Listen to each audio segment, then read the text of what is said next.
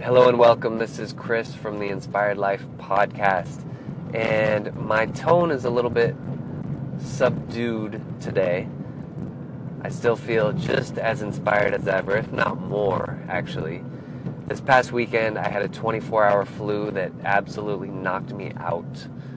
It was one of those experiences that, I mean, I, I slept for 30 hours basically. I slept from Friday afternoon to. Uh, actually longer than 30. Wow. Friday afternoon to Sunday morning. I woke up a few times to go to the bathroom and drink some water, but that's basically it. Uh, I, I slept a good day and a half. And that'll do a few things to you. You know, one, for, for a real physical, active guy like me, I, you know, I feel everything in my body, even when it, you know, I'm out of alignment by a little millimeter. I feel it normally, you know. But this weekend, having basically, no, I mean, nothing. I could barely walk. I mean, I was walking. I could walk, but it was very slow. That's basically it. My bones felt weak. I felt like not only that I had never lifted weights in my life, but that I was actually like a weak person. I just felt weak in my body. So, you know, I just told myself, right? I, I had to, Chris, give it up. Give it up. Stop identifying with your body. You're not strong. You are very weak. Just own it, embrace it. Be strong in your spirit. Nurture your spirit right now. So I listened to a lot of uh, very inspiring, but not not inspiring actually in like a very upbeat way, but in more in more in the way that I'm talking to you right now. It was more spiritual, more grounded, more more holy type things. And just what a great reset. What a great, you know, back to what's real, what's absolutely vital. And I don't, not real. Um, a second ago when I used the word real, that's not the right word because it's not that the other things were not real or are not real.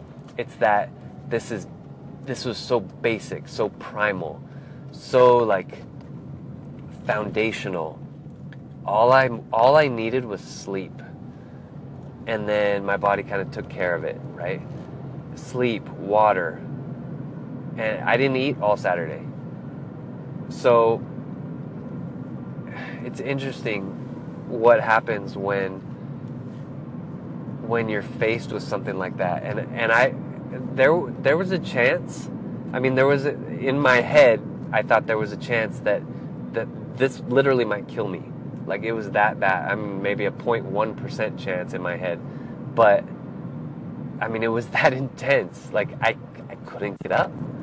I it took me a good two minutes to stand from lying down on the bed in order to go to the bathroom. Two minutes. I mean, it was like roll over, take a break because rolling over was intense and, and literally my heart rate, my breathing were up from just rolling from my back to my side. Then I couldn't do a, like a side bend or, or like a crunch type of movement in order to sit because my abs, I couldn't activate my abs that strongly. So I had to put my bottom elbow down and then I had to grab my hands together and then I pressed my top hand into my bottom one so that it would leverage off of the elbow and that would slowly get me up to a seated, position. And then I'd stay there for 30 seconds to rest. And then I would get into sort of a, a squat and then very slowly come up from a squat.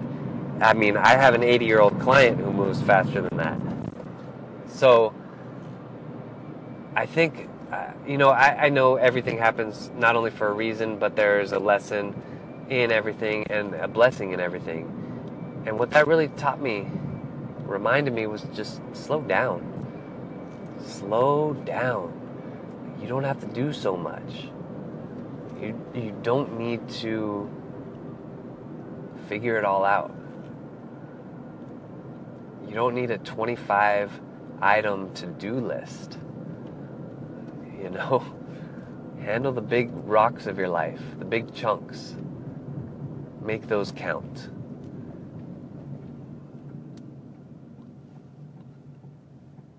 Thanks for listening.